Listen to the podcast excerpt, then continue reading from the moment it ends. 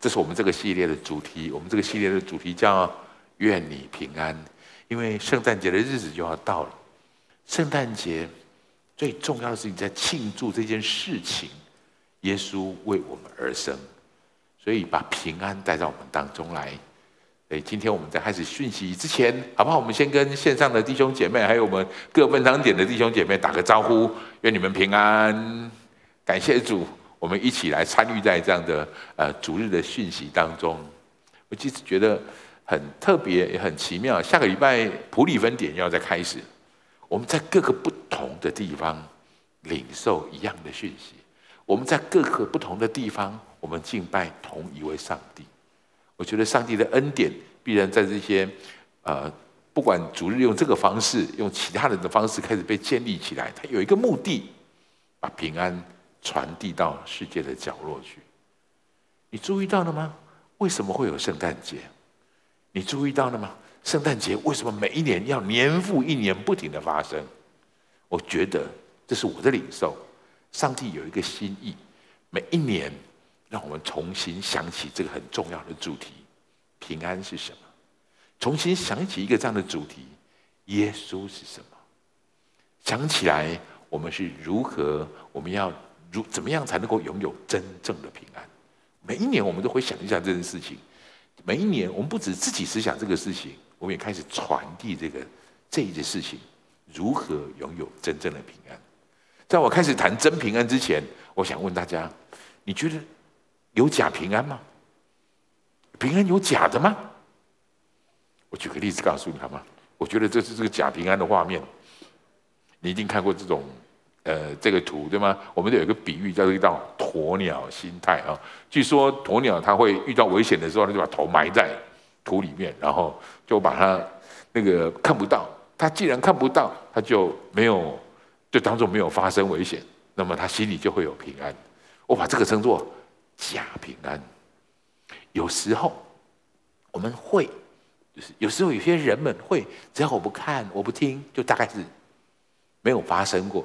我我想先提一下，就是鸵为鸵鸟平反一下，就是鸵鸟其实是在整理它的蛋，所以人们以为它是在躲避危险啊。我想鸵鸟也不至于到这样的程度，就是就是埋在头埋在里面来躲避平安。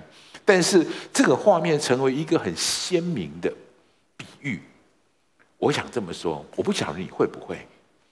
我我有几个朋友，你听过这句话吗？叫一醉解千愁。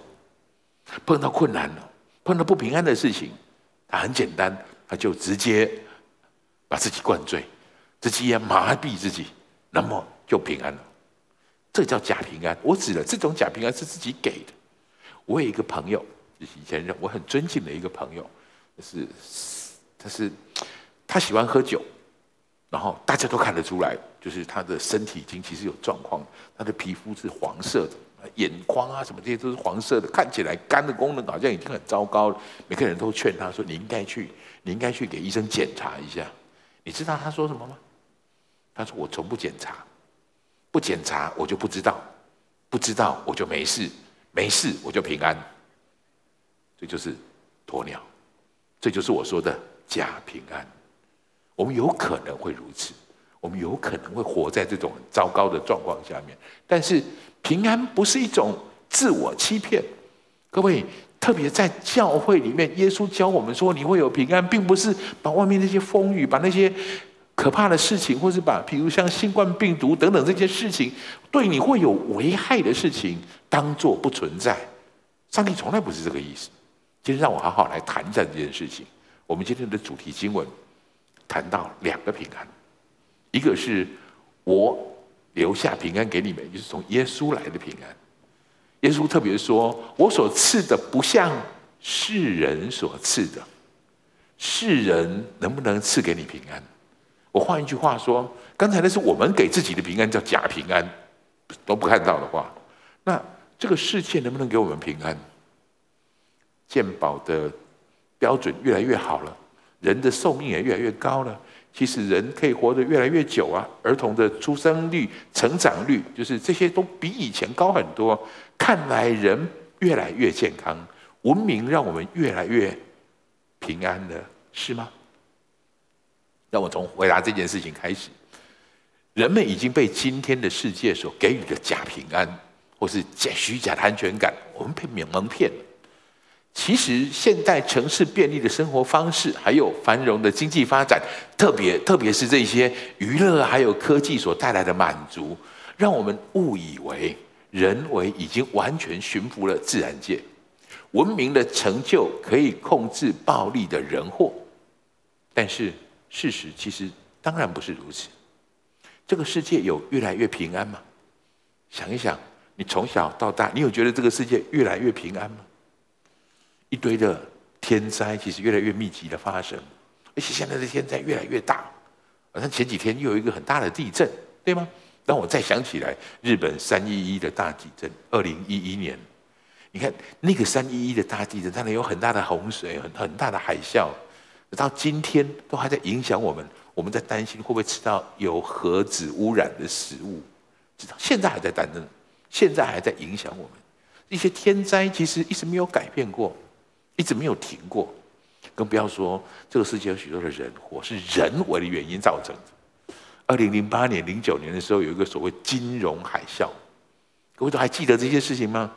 因为华尔街里面的几某些人一些贪婪的决定，以至于全世界有多少人财富瞬间一夜消失，有多少人领受了这些非常糟糕的事情，天灾人祸。另外，我想对我们来说最容易体会世界是不是越来越平安？你一定会说不是。在这个时候，特别你看到旁边的人都戴着口罩的时候，你会觉得不是。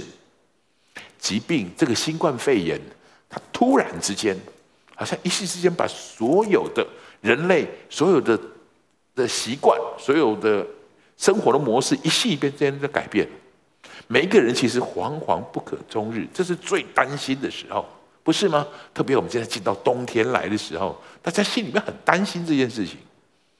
所以我想告诉你，世界不会给你平安，世界的本质就是不安。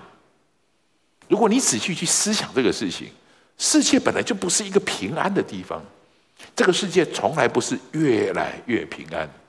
各位，我们的寿命可以越来越长，我们的生命可以生活可以越来越便利，但是关于平安这件事情，我们并没有得到更真真正大幅的进的的祝福跟进步。所以，耶稣才说了这样的话。耶稣说的这句话，我们常常听到。我上礼拜用过这个经文，那我们一起读这个经文好吗？来，我将这些事告诉你们，是要叫你们在我里面有平安。在世上你们有苦难，但你们可以放心，我已经胜了世界。耶稣说，在世上你们有苦难，确实如此，因为这世上就是不安。世上世界的本质其实就是不安的。但是各位弟兄姐妹，我请你更注重后面这句话，这才是耶稣说的重点。但你们放心，我已经胜了世界。我我已，请你们放心，我已经胜了世界。这是耶稣说的话。今天我们要来谈，你要如何拥有平安？首先你要知道，耶稣说他胜了世界。我在世上找不到真正的平安。是的，我们在世上会有苦难，所以你需要接受主耶稣。你要承认，我需要，我需要教导。我需要天赋的引导。你要知道，这个世界的本质可能就是黑暗的，所以你需要引导。什么叫做黑暗？黑暗是你看不见、应该看见的东西。所以，圣经里面，事实上，彼得，耶稣的一个门徒叫彼得，彼得用一句特别的话在描述基督徒。他说：“这些基督徒叫做出黑暗入奇妙光明。”这是指基督徒。出黑暗，然后入奇妙光明，这是这是对基督徒的的描述。所以，当我们看到这样的事情，在我们今天的主题经文里面，我要我们来谈谈这两件事情。刚才我们说那个假平安是从我们自己来的。另外，耶稣今天在我们主题经文里面提到一个耶稣给的平安，还有世人给的平安。这两个平安是怎么回事？这两个平安，它重新的意义跟交。交交集是什么？我想跟各位来谈一下这个概念。这个世界的本质本来就是不安的，是黑暗的，所以，当这个世界给我们的价值观念，就常常是导致我们不安的原因。所以我们需要天赋的引导，我们需要被引导。原因是因为耶稣的平安，世上的平安。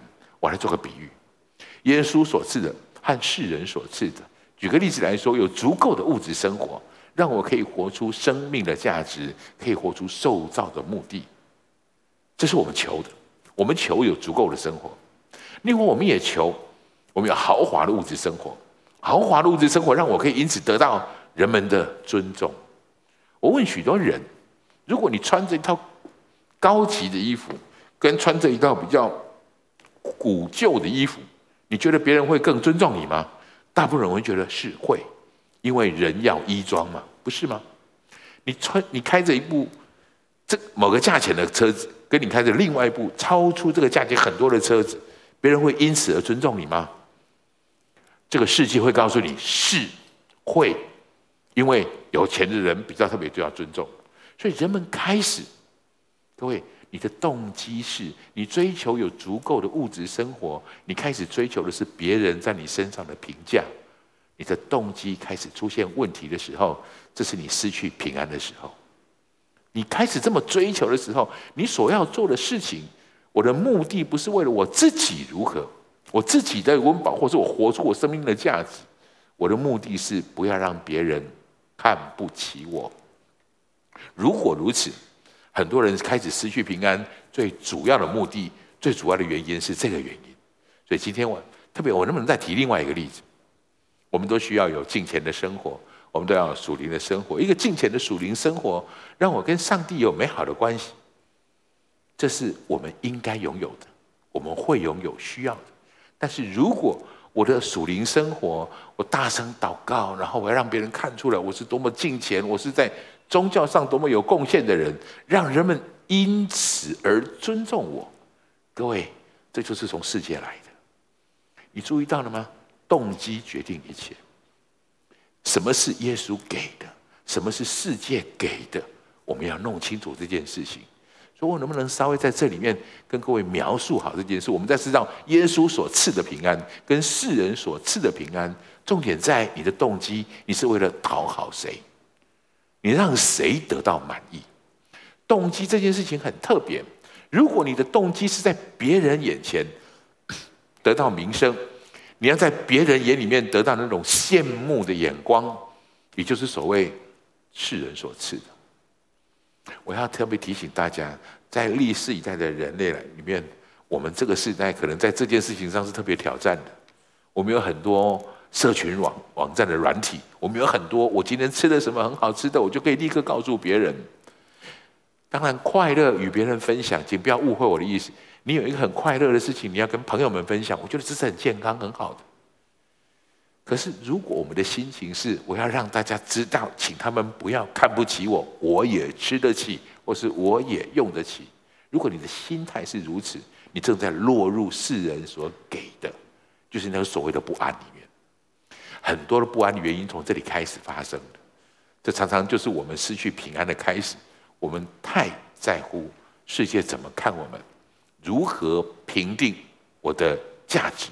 我们有时候往往太在乎这些事情，所以耶稣在马太福音，我今天想用马太福音的第六章来跟各位谈一谈耶稣的教导，谈一谈如何拥有真正的平安。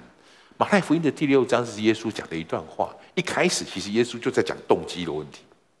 你在做好事的时候，你在做善事的时候，不要让别人看见，因为你不是为了在别人身上得到赏赐。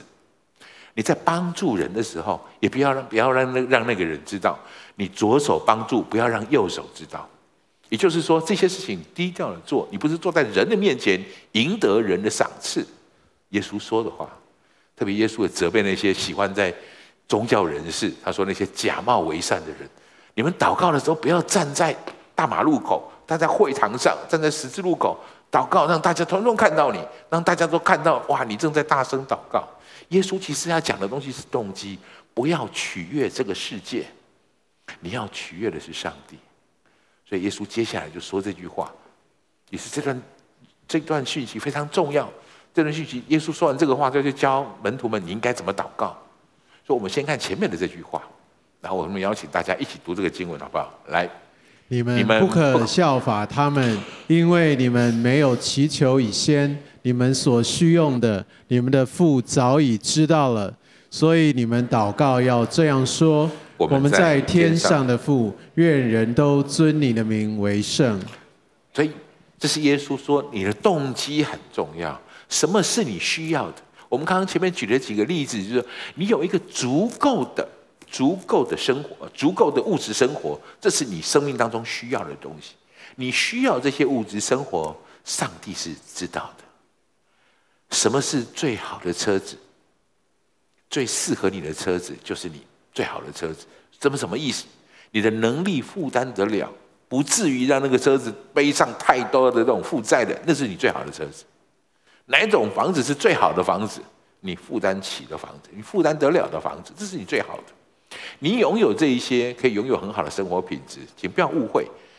很好的车子很好，如果你有能力的，我觉得那是你可以买很好的车子，这是我觉得这是非常令人高兴的事情，也令人祝福的事情。我不是在说不好的东西，很好的东西并不好。我的意思是，你的动机很重要。如果你买这个东西，你要打肿脸充胖子，你要贷款，你要花很多的钱，然后让别人不至于看不起我。我要说的是这个，但是上帝很清楚知道我们应该拥有的是什么。所以这句话里面他说：“你们所需用的，你们的父早已知道。”我觉得这句话是我们得平安的根源，得平安的根源。我们需要的，上帝知道。我能不能特别请你在你的周报上，如果可以把这两个字画下来好吗？我们所需用的。父早已知道，我们所需用的，父早已知道，这是一个很特别的、很重要的事物。一个基督徒了解这一点，你会很清楚知道我是平安的。上帝的祝福，我要什么，神知道。有时候我这么认为，我们需要什么，上帝知道，我们自己可能都还不知道。我们自己也许不知道我们到底该要什么，但是神知道他要什么。神知道我们需要的是什么，所以我觉得在这些事上，如果你有足够的认知，你就会得到一个真实的这种美好的祝福。因为世界容易搅扰我们，世界在圣经里面谈到的概念是这样：圣世界谈到圣经谈到的世界是说，我们身处的世界因为罪的缘故，本来就是一个充满苦难、动乱的地方。这个是暂时的，这是不完全的。世界是如此。所以罪的问题如果不被处理，真正的平安就无法达到来。这是一个属灵的问题。平安是一个属灵的问题。我再说一次，关于平安这件事，其实我们很多人很久以前的古人就察觉到，平安不是我个人的事情，平安是一个冥冥当中的力量能够给我的，不是我自己赢得的。所以我们常常说我要求平安，我要保平安，这不是从我自己来的。这些属灵的事其实不容易了解。感谢主有圣经，跟我说这句话。感谢主有圣经，他告诉我们这些不容易了解的属灵的话。属灵的事物有很多属灵的解释。耶稣是谁？圣经当中有一个人叫施洗约翰，他比耶稣大了半岁，大了大了六个月。他第一次碰到耶稣的时候，宣告告诉大家说：“哇，看一下，这是耶稣。”这个耶稣出场的开场白是施洗约翰说的。这句话带着极深的奥秘，也带着耶稣一整个教导的祝福。呃，对不起，这边不要有声音好吗？来，我们一起读一下这句话好不好？来看呐，上帝的羔羊，除去世人的罪孽。上帝的羔羊，除去。世人的罪孽，这是直接这句话显明了耶稣是谁。用这句话显明了耶稣对世人最重要的祝福，他解决了罪的问题。事实上，这是一个你要了解平安，你要得到平安很重要的一个概念。这个概念是人们失去平安，在属灵上的意义就是人们因为罪的缘故，跟永生上帝隔绝了。被隔开了，因为我们罪跟神，神是一个没有瑕疵的神，他跟罪无法共融，所以罪使我们无法来到上帝的面前领受真正的平安。但是耶稣在十字架上的献祭，所以让我们打开这条与上帝连接的门，重新建立起这条门起来。所以这条路线是耶稣开始被耶稣来在世在世上最重要为我们解决，我们可以得到平安最重要的一个根据。属灵上的事物是这样告诉我们。清楚一点的话语，在希伯来书里面，他告诉我们这样这么这个话这么说，我们一起来读好吗？来，这些罪过既已赦免，就不用再为罪献祭了。弟兄们，我们既因耶稣的血得以坦然进入至圣所，是借着他给我们开了一条又新又活的路，从幔子经过，这幔子就是他的身体。神奇为你用这种特别的方式，在告诉我们。事实上，耶稣来了之后，他真实的解决了人跟人的罪的问题，让人可以透过幔子这一个典故，在犹太人的圣殿里面，至圣所，也就是上帝同在的地方，前面是有一个幔子的，一个幔子挡住了，把人跟的东西隔在外面。但耶稣在十字架上献祭断气那一刻，耶稣说成了，这个幔子从中间裂成两半。掉下来了。从此，神在人间，神跟人不再有隔阂，人可以透过这个方式，人可以透过耶稣基督的保险，可以来到诗恩的宝座前。我猜大部分的人跟我一样，不大容易了解属灵的事情是什么。属灵的事情是关乎奥秘的，还好有圣经，还好有圣经告诉我们这些来龙去脉。各位，这本圣经从头到尾，他在解释，也在说明这些这些属灵上面的事物是如何产生的，如何发展的。我很鼓励你，如果你对这事情有兴趣，好好来研究一下圣经。对我而言，属灵的事是很多奥秘，是我们不容易了解，但是我们可以用我们的眼睛去观察一些不容易发现的事情。譬如，只要是属灵的事情，通常都是人力不能做的。人力做不到的，我能不能这样说？关于耶稣的事情，耶稣不是普通人。请你跟旁边说这句话：耶稣不是普通人，因为成就耶稣的事情就是超乎人所及的，就是不是人力可以做得到。我举个例子来说，最简单的就是这本圣经。圣经是有史以来发行最多、翻译版本最多、流传最广的，人们最容易取得的的书。人们最容易拿到的书是圣经，全世界所有的人，每一个地方你最容易拿到的圣经。我想这么说，如果把全世界的书销售排行榜从一到十排名起来，圣经当然是第一名。我告诉你，不止圣经是第一名，从第二名到第二十名，所有的相加起来，发行量相加起来，都还没有第一名多。那个第一名不是差一点点，跟这个有很大很大的差别。圣经是如此的一本书，我刚跟你说过，属灵的事都是人力不可及的，这不可能是人可以操作的出来的。这样子等级的销售的书，不可能是哪个人可以做做手脚可以做出来的。这叫做人力所不能及的。而这本书最主要的主题就是耶稣，所以我告诉你，耶稣不是普通人。一本关于属于他说他的话的书，几百年来。是人类历史书籍销售排行榜的冠军。第二个，耶稣出生那一年是全世界年历共同的基准点，所以我们今天叫二零二零年。为什么今天叫二零二零？因为耶稣是两千二十年前出生的，二零二零年前出生。不管你信耶稣也好，你不信耶稣也好，全世界的历法以耶稣为元年。你知道有多少帝王想要这个权柄吗？有多少帝王宣布了这件事情？从今天开始，这是我的元年。是没有一个人可以真正影响到现在。全世界的人类共同使用的元年就是耶稣。我再说一次，这不是人力所能做到的。第三个，圣诞，我讲的圣诞指的是耶稣诞生这件事情。是唯一一个全唯一一个全世界都共同庆祝的日子，圣诞是如此。你知道，所有的全世界的每一个国家，那么多的地区，我们几乎都一起在庆祝同一个日期，同一个日子。各位，我们不是在庆祝哪一个日期，我们在庆祝的是一件事情：耶稣基督为我们降生。圣诞，各位，这是不是人力所能及的？关于圣诞节有一个很特别的故事，我要跟你介绍一下。在第一次世界大战，第一次世界大战大概在一九一七年那一年开始发生的，一九一九一四年那年开始发生世界第一次的世界大战。那时候是德国、法国、德国、英国他们这样打得很激烈。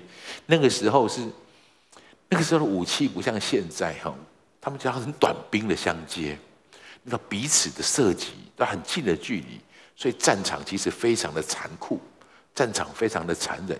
你说我们无法想象，士兵有就是都要，而且那个压力很紧张，你是几乎看得到对方的脸，你要开始射击的时候，所以打得尸横遍野，打得非常战况很激烈。一九在一九四一年的年中的时候，七八月他们开始打，打了几个月之后，其实战场上很就是非常的狼藉。但是就在那一年的十二月二十四号，你可以想象一下。在那个非常可怕、很紧张的气氛当中，子弹飞来飞去，然后大家心情非常的激动、很紧张。我认为那是最不平安的时候。但是突然有一个人唱起一首歌，我猜他就是唱的是平安夜。他唱起这首诗歌，各位，英国人、德国人、法国人，他们语言是不一样的，但是他们唱这首歌的旋律是一样的。他们的上帝是一样的，所以当有一个士兵开始唱这首歌的时候，其他的士兵就停下来，把枪放下来。本来子弹跑来跑去，因为这个声音就，因为平安夜的歌声就停下来。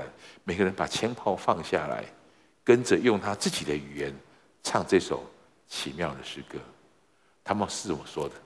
他们说：“至少在天使歌咏之夜，让枪炮沉默下来吧。”一九四一年的，一九一四年的圣诞节，这叫圣诞节休战。这是一个是一次世界大战很有名的事迹。但是我今天要特别跟大家谈提到，谁让这样的力量能够成型？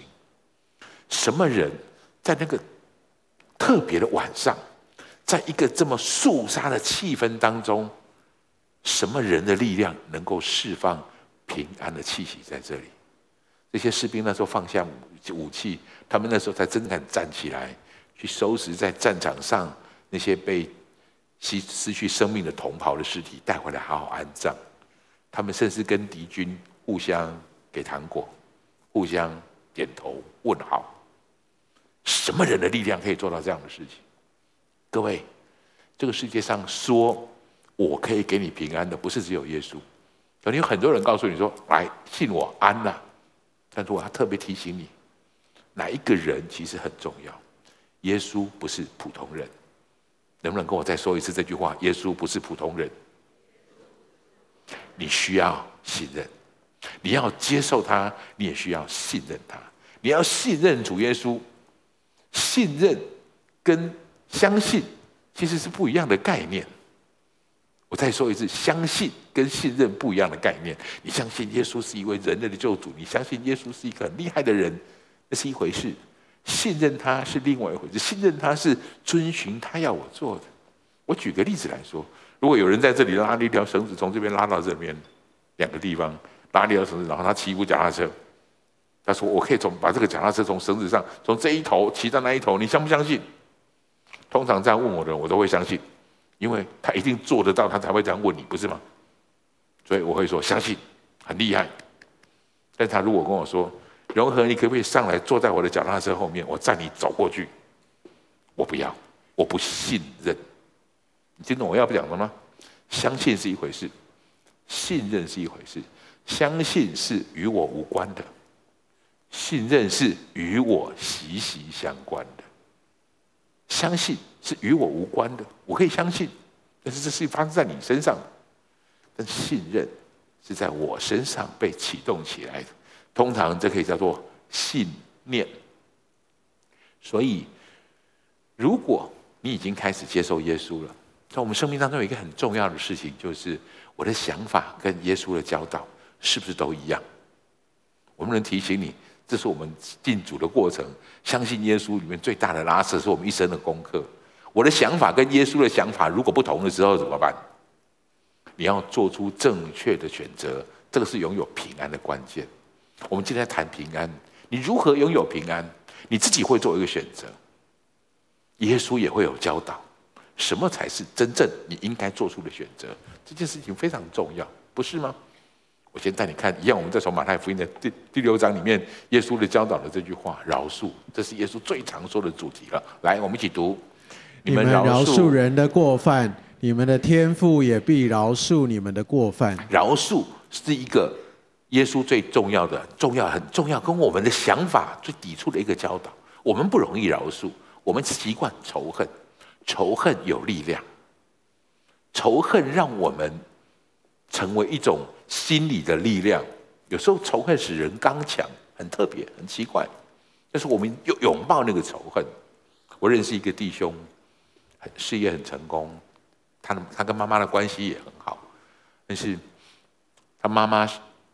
爸爸妈妈从小的时候就离婚了。他大概小学四年级，爸爸妈妈离婚了。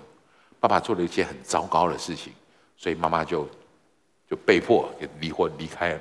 他跟着妈妈长大，妈妈整天以泪洗面，妈妈很恨，妈妈很恨这种事情为什么发生在他身上？为什么这个以前他爱的人会变成这个样子？他的恨传递了给他的孩子，这个小孩从小到大也很恨爸爸。恨爸爸这件事情成为他们的母子两个人的动力，所以他们认真工作，他们认真生活，他们也去求神拜佛，求神拜佛，他们也求平安。但是除了求平安之外，他们还会诅咒一下他爸爸：我们很平安，但是请你让他不要那么平安。就是他里面活着的一个动力。我发现他成为一种习惯。后来他到教会来，我很感谢主。刚才。诗会的同工开始报告了一万。如果你还没有参加过一万，请你务必要参加一万生命更新营。这是一个非常重要的营会。这个营会有更多的教导，在告诉我们怎么摆脱不饶恕造成的困扰、困难。我回到刚才这个弟兄的故事来，他有一天决定了，他不容易做到这件事情，但是他终于决定了一件事，就是有一次的的年夜饭。他邀请了爸爸，邀请了妈妈一起坐下来。他说：“他们从有他有印象以来，从来没有他们家三个人坐下来吃年夜饭过，那是是第一次。其实话讲的很少，也很尴尬。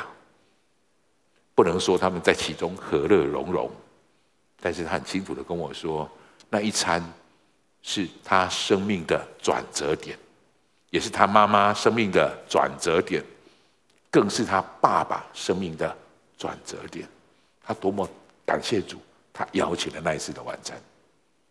各位弟兄姐妹们，我的想法跟耶稣的教导不一样的时候，你想得到平安吗？做出正确的选择，做出对的选择。我们再来读一下这个经文，好吗？来，你们恕人的过犯，你们的天父也必饶恕你们的过犯。耶稣在马太福音的第六章有许多的教导。另外，他这样教导我们：不要忧虑，不要为吃什么、喝什么忧虑。我们来读一下，来。所以我告诉你们，不要为生命忧虑，吃什么、喝什么；为身体忧虑，穿什么。生命不胜于饮食吗？身体不胜于衣裳吗？不是，不要忧虑，不要忧虑，吃什么？你不用担心你的物质上是的生方面的这种需要，这些东西你的天赋是知道的。不用担心你生命上面的长短，耶稣这么说。耶稣说：“来，我们一起读。你们哪一个能用思虑使寿数多加一刻呢？不是吗？他问了一个非常重要的问题。你这么忧虑，你这么担心，会让你的生命就更多加一刻吗？是这样子吗？耶稣在谈的，要我们拒绝忧虑。可是，请你不要误解我的意思，不，不要误解耶耶稣的意思。耶稣不是叫我们做鸵鸟。”埋起来，统统不知道，没看到就好了，当做没有发生。耶稣的意思不是这个，耶稣的意思在告诉我们，忧虑不是终点，你不要停在忧虑。我们当然会忧虑，我们当然有时候会担心，但是你不要一直在忧虑，忧虑不能是终点。我举个例子来告诉你，如果我们碰到一个危机，我们心里面当然会有担心，有了担心就会有忧虑，有了忧虑，有些人就继续忧虑。再忧虑，就一直忧虑下去，这叫忧虑。耶稣说的是不要停在忧虑，不要一直不停的这样忧虑。所以你可以做的东西是什么？有了一个危机，当然你会担心，担心之后你要计划。耶稣告诉我们，你要做计划。有很多你要盖一个房子，你总要计划，你是不是盖得了？我们在面对那些危机跟困难的时候，你需不需要计划？当然有。各位，基督徒的安的平安，并不是鸵鸟式的平安。你需要有计划，你还有更强大的武器，叫做祷告。然后你要交托，让上帝交给上帝。然后你往前走，这才是耶稣的意思。耶稣的意思是说，不要忧虑的意思是不要停在忧虑那里，不要一直不停的忧虑。今天也忧虑，明天也忧虑，你要忧虑明天以后的忧虑，那个忧虑就没完没了，把你限制住了。你的平安是这样被夺走的。所以弟兄姐妹们，我们如何得到真正的平安？耶稣告诉我们，不要一直忧虑。我们来看看耶稣是怎么说的。耶稣下一个经文里面，一样在马太福音的第六节章里面，他就是说：“来。”所以不要为明天忧虑，因为明天自有明天的忧虑。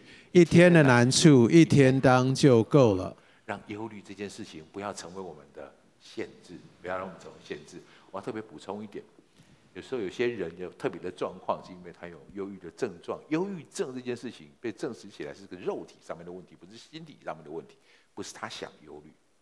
耶稣说的是，你心里不要只想忧虑。耶稣在鼓励大家。关于生理上面没有办法停止的，所以我觉得这些人特别需要帮助，也特别需要大家为他祷告。如果有这样的疾病的人，我特别要鼓励你，你可以试着看，计划、祷告、交托。我知道这并不容易，但是让我们可以想尽办法。我们教主耶稣的道教导，不要每天就是不要忧虑。第三个我要给你的标题是说，谈到要跟随，你要跟随主耶稣。你要传递基督平安的福音，很特别。得到平安的人，很乐意把平安继续传递出去。我先提醒问你一个问题：得到平安是不是就甘于平静安稳，甘于一生无忧无虑？是这样子吗？得到平安以后，结果就是甘于平静无忧，就是我每天可以享受这样的平安啊，真好，如此的平安，这是得到平安的结果吗？我告诉你，很特别的是，真平安会使生命更积极，被上帝引导的人更能够领受生命的价值。特别，我从小到大认识很多朋友，在我还不是基督徒的时候，我就发现基督徒有一个很特别的特质，是我跟我各群朋友不一样的，就是这群基督徒特别积极，特别热情，特别喜欢管人家的事。我觉得这。就是我一直那时候我还不是基督徒的时候，哦，我觉得他们奇怪，怎么会有这种人呢？为什么呢？耶稣这样教导的，耶稣这样说，然后我们读一下这个经文好不好？来，你们要先求他的国和他的义，这些东西都要加给你们了。基督徒领受了平安之后，你有一个很重要的特质，那个平安会促使你往前，促使你成为别人的祝福。耶稣就是这么做的。耶稣自己宣告这样的事情，注意好了，耶稣是一个充满爱的人，他来正在释放他的爱，爱会怎么释放？要释放在你身边的这些需要的人身上。所以耶稣说他的事工的目的是这个。我们来读一下《路加福音》里面，这是耶稣说的话哈，他引用旧约的经文，是耶稣说这样的话。注意好，耶稣跟别人的关系是什么？来，请主的灵在我身上，因为他用膏膏我。叫我传福音给贫穷的人，差遣我报告被掳的得释放，瞎眼的得看见，叫那受压制的得自由。耶稣就是做这件事情，那些被掳的要被释放出来，那些瞎眼的要能够看得见。这是耶稣想，他在乎那些谁是被掳的，他在乎那些谁是瞎眼的。弟兄姐妹们，你在乎吗？你在乎这些人吗？这是得着平安很重要的一个确切的方式。平安不是一个安静的名词，平安不是风平浪静、了无事故的同义词。平安它是永远跟动作、跟故事、跟盼望、跟应许有关系的词语。平安是机是动态的，平安是一个力量。你拥有这个平安之后，你会试着开始想要传递这样的平安。这是我们的使命，这是我们的任务。这是保罗，甚至平安夺走我们的平安。我们刚才谈到是世界，世界所赐的平安跟耶稣所赐的永远不一样。真正夺走我们平安的是魔鬼撒旦，仇敌。撒旦从属灵的上面来说，撒旦会夺走我们的平安，你知道吗？抵挡撒旦最重要的武器是全副的属灵军装。属灵军装里面就有一句话，谈到平安的福音。我们一起读这个话好不好？来，又用平安的福音当做预备走路的鞋，穿在脚上。这是护卫，这是我们每一个基督的精兵可以身上拥有的配备。平安的福音，为什么叫穿在脚上？就是不管你跳到哪里去，你都带着平安的福音的力量。福音是带着力量。保罗说，福音本是神的大能，福音是带着力量的。你身上带着这样的力量。各位，为什么我们要过圣诞节？圣诞节到了，我们开始有很多不同的活动。我觉得神刻意让今年让圣诞节，我们各处充满了这种圣诞的装饰。你跟我都领受一个很重要的使命，特别在圣诞节里面传递这个属于平安的讯息。我不晓得我在预备这个经文，我在预备今天的讲道的时候，我想起我过的第一个圣诞节。当然那是那一年我是小呃幼稚园，我幼稚园念的是一个天主教办的的那个幼稚园，所以老师就我们圣诞节就有个圣诞节的晚会，那是我第一次，就是我幼幼稚园念了三年，然后这三年都参与在这个圣诞晚会里面。那圣诞晚会是一个很重要的事情，我被。我记得我被就是邀请到台上去演耶稣诞生的故事，我演那个东方的博士里面前面带头拿着一个杵在那里看着月亮，然后走过来。我到现在还记得那个台步该怎么走，我倒还记，像现在还记得那个耶稣的样子如何被放在那个马槽里面，我到现在都还记得，那个耶稣是一个荣耀的、平安的象征。我说虽然那时候我是幼稚园，我根本不懂，我知道他很伟大。他大概是全世界第二伟大的人。我小时候，我幼稚园的时候，第一伟大一定是蒋总统。如果你年纪跟我差不多的话，我想耶稣一定很伟大，快要跟蒋总统一样伟大了。不然为什么每一年我们都要这样子庆祝他？为什么？那样的东西成为一个种子放在我里面。等我日渐长大，我终于开始认识他的时候，我把以前圣诞节的那个连结我连回来，我发现。其实耶稣早就在呼召我，我早就该认识他。每一个人都有一个圣诞节的故事，我不晓得圣诞节对你的意义是如何。对很多人来说，那是一个认识耶稣最重要的机会。我在教会里面认识一个朋友叫永斌，很多人可能认识他。永斌是第一个我认识的人，他是直接在外面散步，可能牵着太太在外面散步，经过惊奇教会，然后。看到哎，他怎么有个圣诞节那个树很漂亮？他被那棵圣诞树引进来了，然后有人为他祷告，然后他觉得哎，这个地方还不错哦。以前不知道谁是耶稣，那一天他进来之后没有再离开过。他在那边在经济教会就成了小组长，成了区长，成了区牧。现在他全职服侍在在苗栗建立经济教会。每一个人都有一个圣诞节的故事，也许你也有，想一想。那今天我的重点不是你有没有，我的重点是我们能不能帮助其他人有一个美好的圣诞节的故事，一个圣诞节的开始，因为在这里他去遇见遇遇见耶稣。今天主日讲到了最后，我想跟各位回到我们的主题来：如何拥有真平安？我们刚才谈到了，在这个世界上，目前这个世界是不安的。不安的世界上，我们真的可以找到真平安吗？可以吗？其实关键是，你不是在找平安，关键是你有没有找到神。各位，我们不是找平安，我们找的是平安的源头。我们不是找平安，找到平安，得找那样平安，我们是找到可以释放平安给我们的神，这才是真平安来源。所以。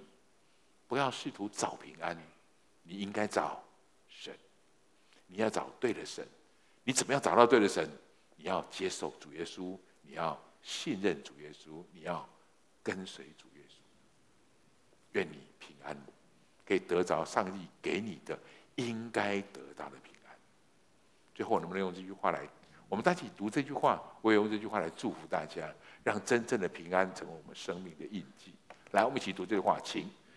但愿使人有盼望的神，因信将诸般的喜乐、平安充满你们的心，使你们借着圣灵的能力大有盼望。我们一起低头来祷告。天父，谢谢你让我们看见平安的源头，祝福我们在这个不安的时代，在这个不安的世界里，我们可以找到真正的平安的源头，那就是耶稣基督你。让我们可以拥抱这样的源头，我们心里就有一个真实的平安。主去掉我们心里面自己创造的假平安，主帮助我们挪去世界给我们的那些那一种不平安的平安。主让我们可以真正在你身上领受真实的平安。我好像有个感动，我特别要为某些人来祷告，在这个充满平安喜乐的节期里面，我觉得上帝好像特别唤醒人们对平安喜乐的渴望，因为这是你配得的，也是你应该拥有的。我感觉我们当中某些人，其实你不太了解平安是什么，喜乐是什么，或是说你不觉得平安喜乐有什么重要？也许在你心里觉得。生活不就是柴米油盐吗？也许你现在真正面对的是年岁末年终了，有许多的考绩，有很多的考核，有很多的账要算，你开始为那些事情觉得不平安。那你觉得这才是人生，不是吗？你不觉得喜乐有那么重要？也许甚至对某些人来说，你还觉得人生是一个苦海。我们要在里面撑着，我们要在里面忍着，我们要在这里面坚忍的度过我这些不容易的人生，尽量付出我可以付的。甚至有些人，你觉得你是在还债的，你在还债的人生，因为你以前也许欠的太多，现在你是来还债的。我想告诉你，我觉得圣灵今天特别提醒我提出这一点。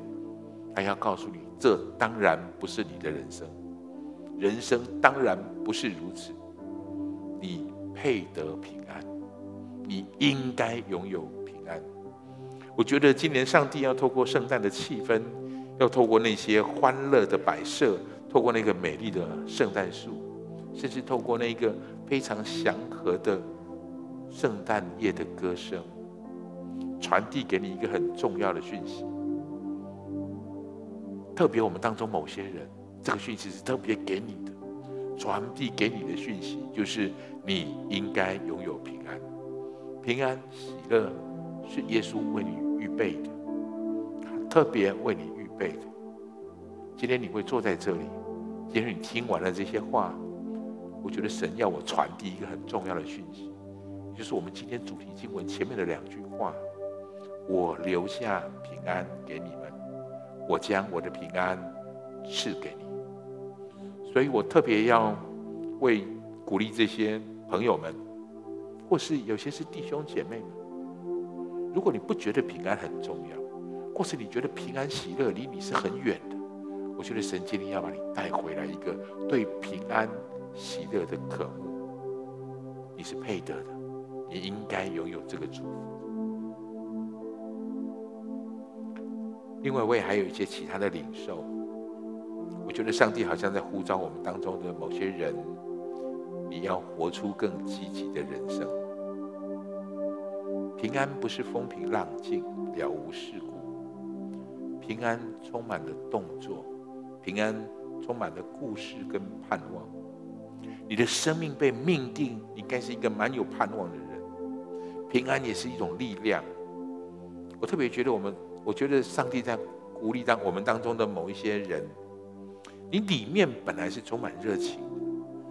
我好像看见我们当中的某些人，当你还是个孩子的时候，你是热情的，你是活泼的，你对身边的人充满热情，你的人际关系是积极的，是正面的。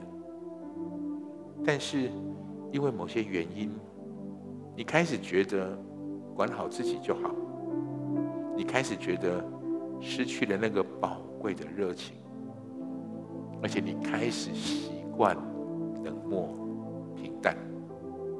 我觉得耶稣今天在呼召你，我特别感受的是，这些是个弟兄跟姐妹，你领受过耶稣的呼召，你是个基督徒，你身上理当拥有耶稣在你身上那样的动力。福音本是神的大能，耶稣在呼召你，你会恢复那个热情，恢复你对人身边人们的关心。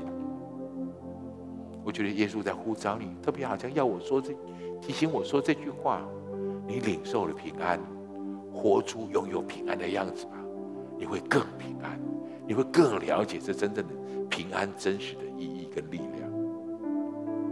另外，我也要特别为我们当中的某些人。也许你还不是基督徒，也许你刚到教会来，但是平安也是一个你渴慕的东西。我很恭喜你，今天你来对地方了，你听到了一个很重要的讯息。你不是来找平安的，你是来找到能够释放给你平安的那位神。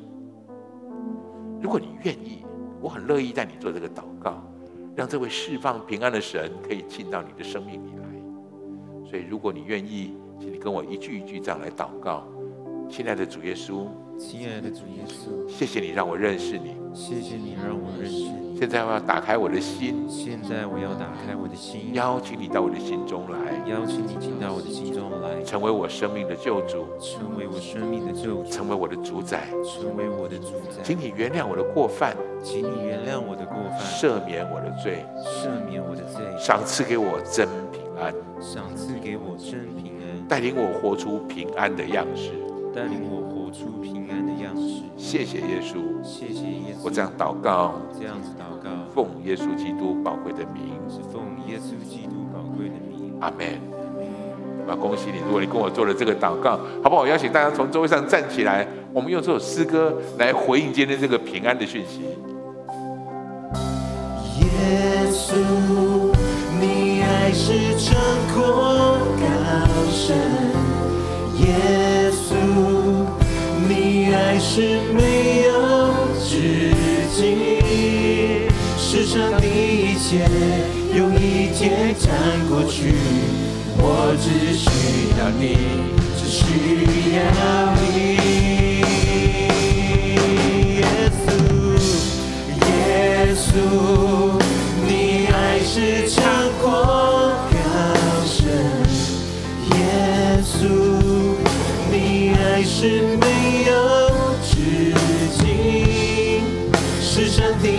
有一天将过去，我只需要你，只需要你。耶稣，谢谢你，我需要你。谢谢你，我们有了你，我们才有真实的平安。